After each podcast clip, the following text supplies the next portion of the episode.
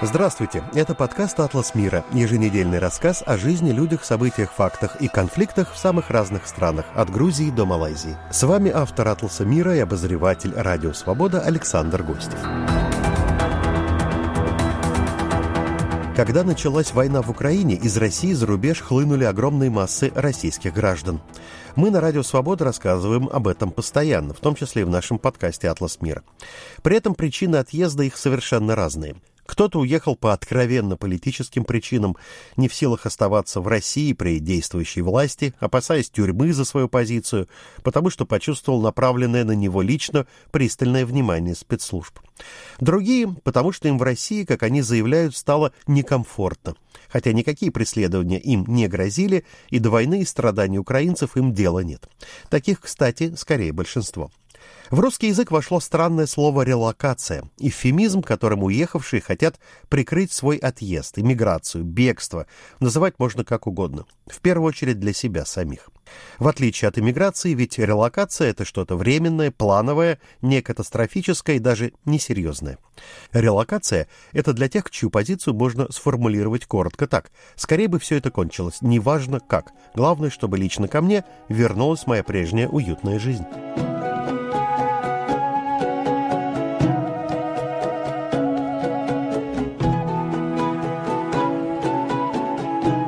Одним из самых главных и популярных направлений иммиграции и релокации с февраля прошлого года стала для россиян Грузия. Сюда поехали оппозиционные политики, журналисты и правозащитники, а также рядовые аполитичные россияне. По данным грузинских властей, с 24 февраля 2022 года в Грузию прибыли более 32 тысяч граждан России. Примерно 12-13 тысяч из них остаются на территории страны. В Грузию российские граждане также перевели за 12 месяцев почти 2 миллиарда долларов. Это рекорд с 2012 года. Так чем отличается релакант от иммигранта? Как устроена жизнь новоприбывших в Грузии? Какие настроения превалируют в их среде?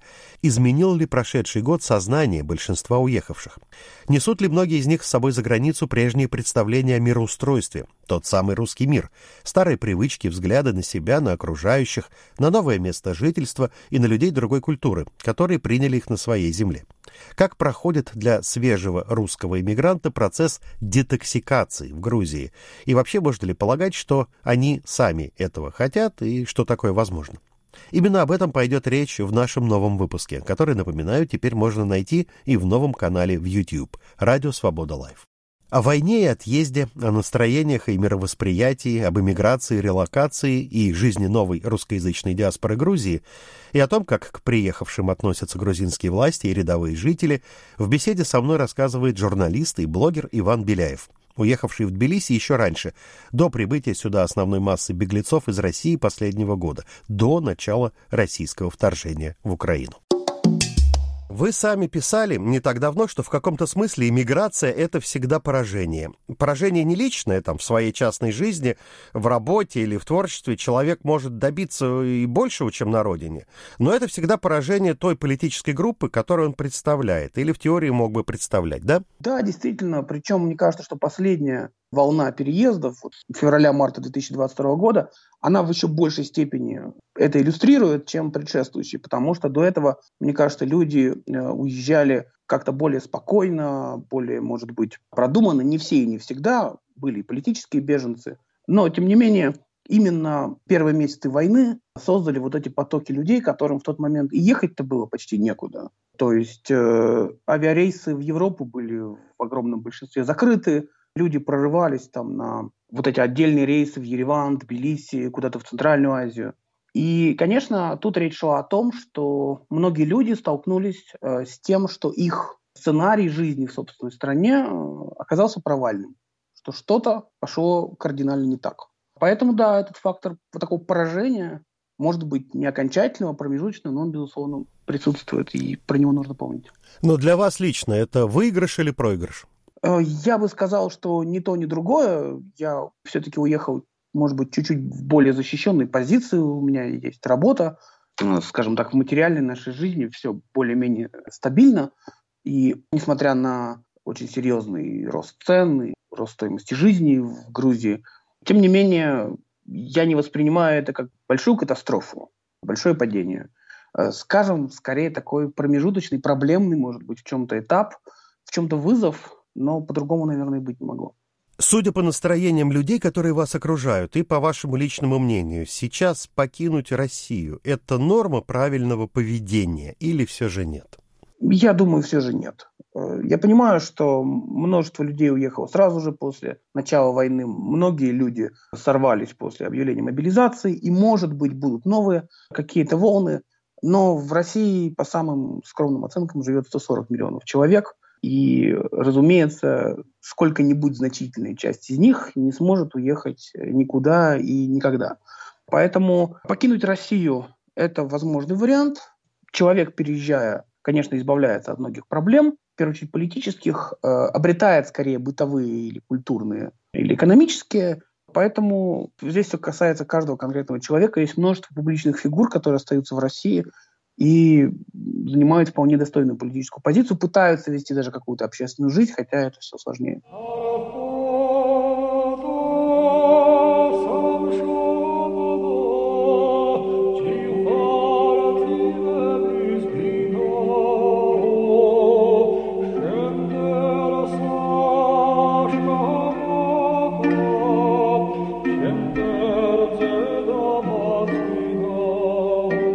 Президент Грузии Саламе Зарубишвили примерно месяц назад призвала разработать новые законы, чтобы регулировать пребывание огромной массы российских граждан в Грузии. Эти изменения должны затронуть там трудовое законодательство, регистрацию бизнеса, приобретение недвижимости, открытие русскоязычных школ и так далее. На это обратили внимание?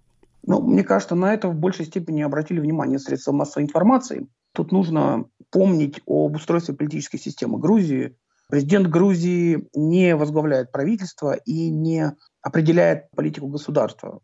Это в значительной степени представительская должность, а правительство Грузии, а, сформированное партией «Грузинская мечта», большинство вопросов, связанных с притоком россиян и отчасти белорусов, и отчасти украинцев, пытается не форсировать пытается не акцентировать на них внимание.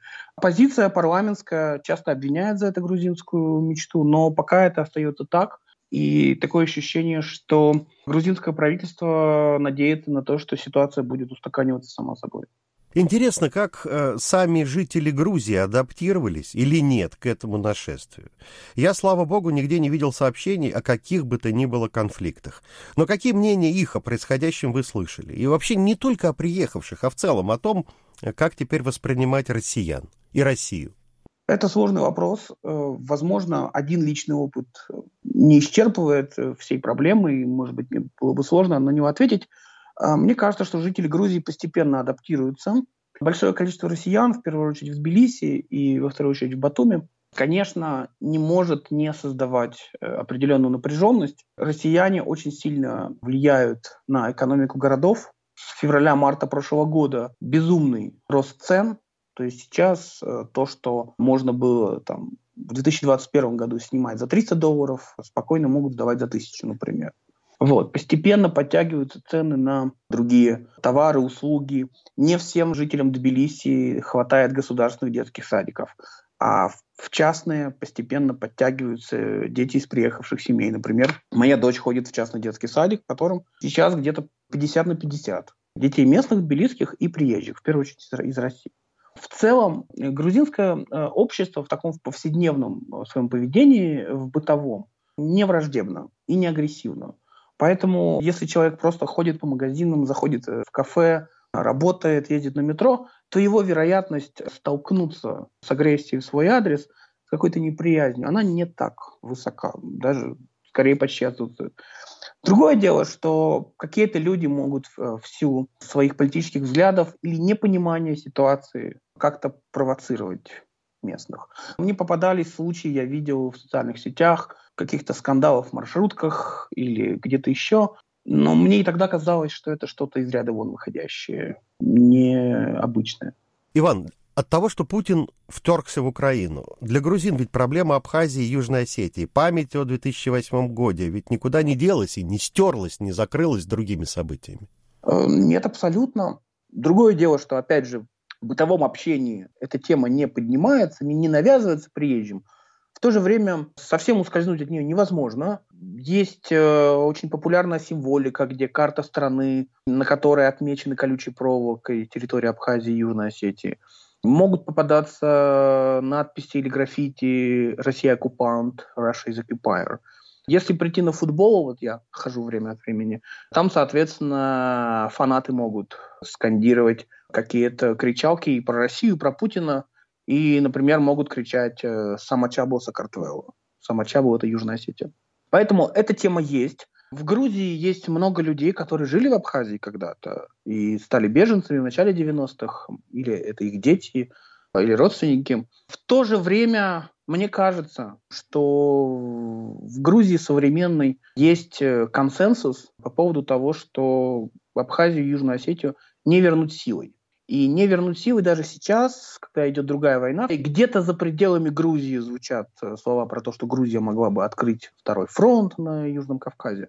Эта тема, опять же, является предметом споров внутриполитических в Грузии, то есть правящая партия обвиняет оппозицию в том, что оппозиция пытается раздуть этот конфликт, а правящая партия якобы удерживает страну от такого пагубного сценария.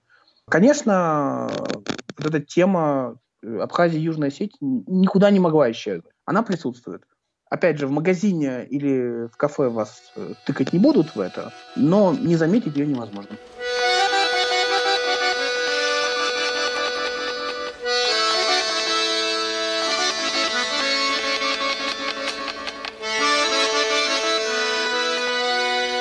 Насколько вам было тяжело наладить новую жизнь в новой стране? И что оказалось ну, вдруг самым легким, а что наиболее сложным?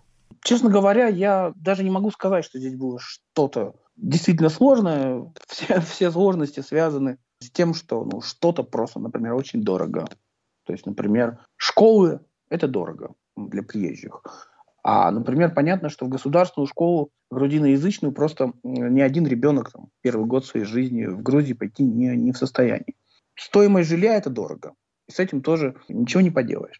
В целом, Тбилиси достаточно комфортный для жизни город. В нем есть э, свои особенности, перегружена коммунальная система, поэтому, например, воду или свет могут отключать чаще, чем это делают в России, по крайней мере, там, где я жил.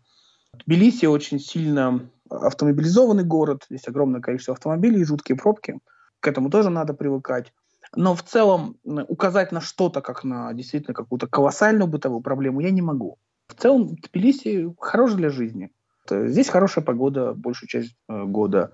Э, здесь э, достаточно комфортная среда, и Мэрия этого города делает достаточно много в его благоустройстве. Хотя, опять же, критикуется нещадно местными жителями, но, тем не менее, что-то происходит. Вы, в отличие от большинства соотечественников, сразу начали активно учить грузинский язык. Как у вас идет этот процесс? Я бы сказал, что он идет э, странно и противоречиво. Дело все вот в чем. Во-первых, этот язык очень сложен по своему устройству, и продираться через его грамматику очень сложно. Конечно, в теории грузинский для русских не сложнее, чем русский для грузин, но тут уже социальные факторы дают себя знать. Грузины на протяжении долгого времени жили в этом контексте русской и русскоязычной культуры и отчасти продолжают э, в нем жить. Поэтому русский язык по-прежнему в Грузии очень распространен. Подавляющее большинство людей его знает или хотя бы немного понимает. Поэтому а, они в большинстве случаев просто не переходят на грузинский, если ты пытаешься с ними э, говорить по-грузински. Я сталкиваюсь с этим каждый день. Я могу э, сформулировать большинство каких-то своих просьб, э, обращений к людям в стандартных ситуациях, но я вижу, что человек сразу же мгновенно переходит на русский. Или если он чуть моложе, то он может перейти на английский. Для людей, которым больше лет 50, общение с русскими на грузинском, мне кажется, представляется каким-то курьезом. То есть они просто не воспринимают это серьезно. И поэтому, когда русский говорит по-грузински, они могут порадоваться, похвалить его за усердие, а потом перейти на русский и просто забыть об этом. Поэтому вот, так. Сам язык интересный, сложный. Это в каком-то смысле зарядка для ума. Но сама ситуация в Тбилиси вот такова.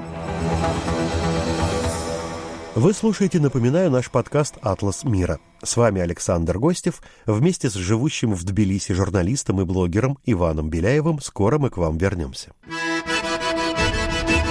Салам алейкум! Здравствуйте! У микрофона Майбек Вачигаев – и я представляю вашему вниманию подкаст «Хроника Кавказа». Вместе с моими гостями, учеными и политиками, я обсуждаю драматические периоды в развитии региона и интересные факты, связанные с Северным Кавказом. Слушайте подкаст «Хроника Кавказа» с Вачигаевым на любой удобной для вас аудиоплощадке. А теперь с вами вновь подкаст «Атлас мира» и его автор Александр Гостев. Мы вместе с живущим в Тбилиси российским иммигрантом, журналистом Иваном Беляевым продолжаем разговор о Грузии, войне, приезжающих сюда россиянах и состоянии их умов.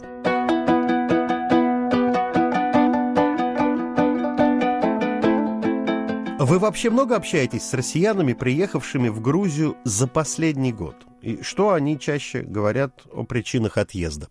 Это происходит по-разному. У меня есть несколько небольших кругов э, общения. Есть какие-то люди, которые э, работают в медиа и уехали из-за этого. Э, есть какие-то пересечения по, по увлечениям, там люди очень разные. И, наверное, самый большой круг общения, он относительно аполитичный, но, может быть, показательный. Это там, родители, подружек моей дочери. И действительно, большинство из них переехали в последний год – Среди них очень мало ярко выраженных оппозиционеров, но в то же время вот видно, что они дозрели до, до того, чтобы уехать.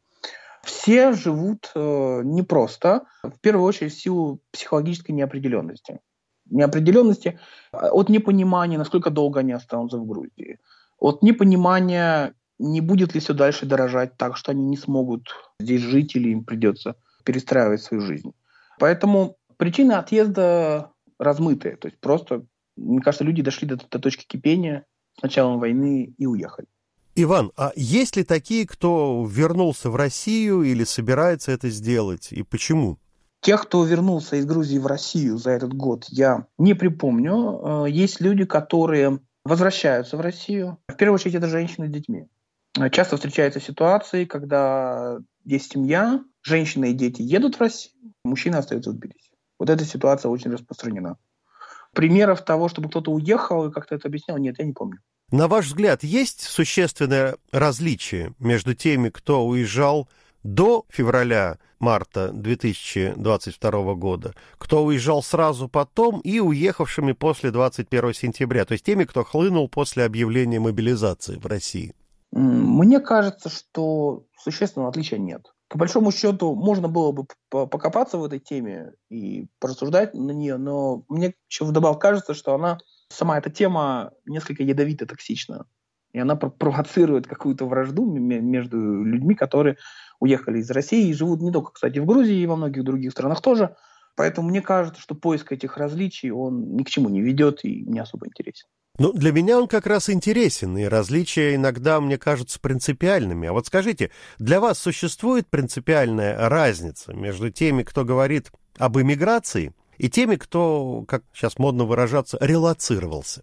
Ну, я думаю, разница в этих словах огромна. Когда мы говорим об иммиграции, мы подразумеваем отъезд, э, скорее всего, навсегда. Под релокацией понимается какой-то временный переезд. И за этим словом, как мне кажется, кроется определенный страх и невроз людей, которые, может быть, не хотели никуда уезжать. Вот опять же, к началу нашего разговора, до 22 года люди уезжали более размеренно, более подготовленными, лучше понимая, куда они едут, прорабатывая свое трудоустройство или образование, выбирая страну. В 22 году многим людям пришлось ринуться более-менее куда угодно, и не всегда они поехали туда, куда хотели, они оседают в разных местах, и за этим словом релокация, мне кажется, скрывается попытка смягчить этот страх, замаскировать неопределенность и неуверенность. Потому что иммиграция – это что-то более однозначное, что-то более решительное, а релокация – что-то более временное и промежуточное.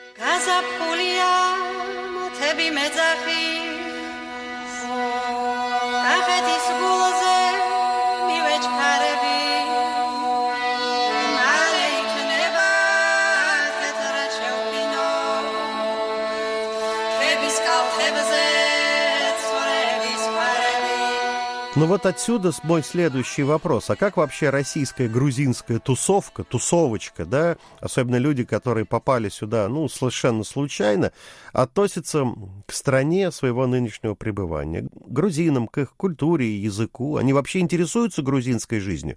Или вот это вечное высокомерие скорее заметно, в большинства я имею в виду? Конечно, все люди разные. Я думаю, что действительно люди сильно отличаются. Есть те, кто живет совершенно изолированной жизнью в плане общения с местными людьми и в плане какого-то восприятия местной культуры. То есть я знаю многих людей, которые не бывали в тбилисских музеях, не ходили на концерты в Тбилиси, э, не знают местного кино или литературы. Например, я здесь записан в библиотеку, недалеко от своего дома, хожу в нее, беру там классиков грузинской литературы, переведенных на русский язык, изданных в основном в советское время, и достаточно усердно их читаю. Но я не знаю ни одного другого человека, который бы делал то же самое. Что касается высокомерия, да, наверное, оно время от времени присутствует. Опять же, людей, которые бы его доводили до какой-то агрессивной формы и искали конфронтация с билистами, с грузинами, таких людей я не знаю. На каком-то неуловимом уровне, наверное, оно присутствует. К языку, опять же, многие относятся или индифферентно, то есть ориентируясь на то, что их поймут на русском или английском. Я знаю людей, которые сильно демотивированы примерно той ситуации, которую я описал, когда ты сталкиваешься с тем, что все равно с тобой не поддерживают разговор на грузинском. Поэтому общую картину очертить сложно. Я бы сказал, что активно интересуется Грузией, грузинской культурой, грузинской жизнью меньшинство. Но характеризовать его количественно, наверное, сложно. Я перед нашей беседой сам-то читал разные русскоязычные паблики в Грузии, соцсети, смотрел, и иногда это вызывает большое удивление. Ну, например, перед 23-24 февраля русские дамы некоторые в Тбилиси активно рекламировали всякие подарки для, цитирую, наших мужчин-защитников с российской военной символикой. Ну, пироги с танками выпекали, например.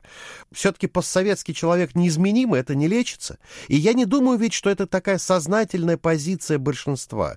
Э, по-моему, это скорее не умение, не желание связать элементарные А и Б воедино. Да, я думаю, что вот отсутствие чувства контекста очень важно.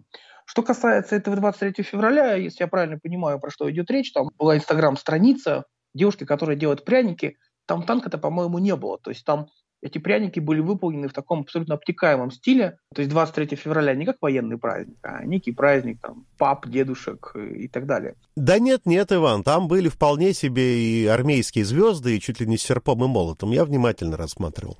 Ну, тогда тем более. Безусловно, не всегда люди там, склонны этот контекст прочувствовать. Я приведу пример не бытовой, а политический. Несколько недель назад в самых разных странах мира э, шли акции в поддержку Алексея Навального. И так получилось, что в Грузии такая акция тоже прошла. На нее пришли грузинские активисты, которые высказали свое недовольство проведением этой акции. Так вот, по большому счету, по большому счету, мне кажется, что тема освобождения Навального невероятно важна в мировом масштабе, но в Тбилиси она могла бы и не проходить. Если там, нас, наши слушатели не понимают, о чем я говорю, я напомню, что в 2008 году, когда началась война, Навальный писал такие очень задорные посты о том, что нужно бомбить Тбилиси, называл грузин грызунами и так далее. Я абсолютно убежден, что сам Навальный как политик вот это перерос. И если бы сейчас эта тема поднялась, он мог бы ответить, поговорить об этом, я думаю, он бы мог привести извинения или сказать, что он так не думает и он сожалеет об этом. Но надо понимать, что эти слова запомнились, они неприятны, поэтому Навальный в Грузии фигура одиозная.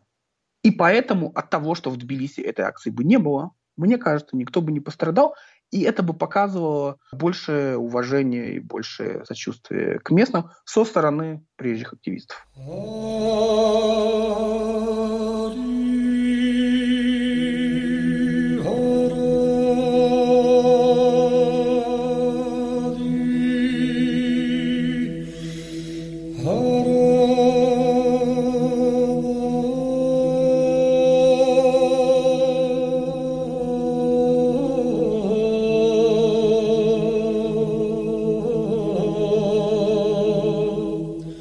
Уже сказали, что на улицах грузинских городов на каждом шагу слышна русская речь, открываются русские бизнесы, там в русскоязычных группах в соцсетях люди предлагают самые разные услуги, вроде уборки квартир, там, стрижки маникюра, преподавания языков, ремонта и так далее. Среди массы этих людей, по вашим наблюдениям, в целом обсуждение войны, Украины, российской власти, Путина – это обычное дело для приехавших в Грузию? Или наоборот, большинство старается избегать таких тем по разным причинам? Из опасений, из неприязни, усталости, равнодушия, может быть, просто чтобы избежать дискомфорта, как сейчас модно говорить? Я думаю, что здесь главное слово усталость, конечно. Потому что действительно в большинстве э, случаев политика обсуждается мало, и обсуждается она мало, потому что у людей уже ну, чаша терпения переполнилась. То есть это давление психологическое, оно достаточно велико. Как мне представляется, ярых путинистов среди новой э, волны переезжающих нет – есть люди примерно такого склада, о которых мы говорили, которые какие-то старые предубеждения, старое свое невежество о, допустим, грузинском обществе, они еще перетаскивают сюда, и иногда оно их сопровождает. Но каких-то ярых путинистов, милитаристов, каких-то галтелых имперцев среди них нет или почти нет. А то, что люди мало обсуждают политику, скорее всего, потому что многим кажется, ну, и так все понятно. Человек не может забыть про войну, живя в Тбилиси, потому что он будет ходить по улицам и на каждом шагу видеть украинские флаги, развешенные на балконах. Он будет э, видеть украинскую символику на дверях э, аптек, э, магазинов, кафе. Он будет видеть анонсы каких-то акций, связанных с поддержкой Украины. То есть здесь невозможно жить, жить в вакууме. Эта тема будет сопровождать людей. может быть, поэтому ее не так много в личном общении. Иван, у вас и у тех, кто вас окружает, есть планы хотя бы на ближайший год? Или любые планы в наше время дело бессмысленное? Да, я более-менее коротко скажу. Мне кажется, у людей, даже более крепко укорененных э, сейчас э, в жизни, живущих в более стабильном положении, планы на ближайший год не свихнутся. Вот. И у меня это в точности так, и я думаю, что у многих тоже. Напоминаю, что я разговаривал с живущим в Грузии российским журналистом и блогером Иваном Беляевым. Спасибо, что были с нами. Наш подкаст «Атлас мира» всегда можно найти, скачать и послушать на самых разных платформах, от Spotify SoundCloud до, собственно, нашего сайта свобода.орг. Ищите специальную студию подкастов «Радио Свобода» в Телеграме и наш канал в YouTube «Радио Свобода Лайв». Звукорежиссер этого выпуска Юлия Голубева. А я, Александр Гостев, с вами прощаюсь на неделю. Всего вам доброго, не болейте и мира нам всем. Студия подкастов «Радио Свобода».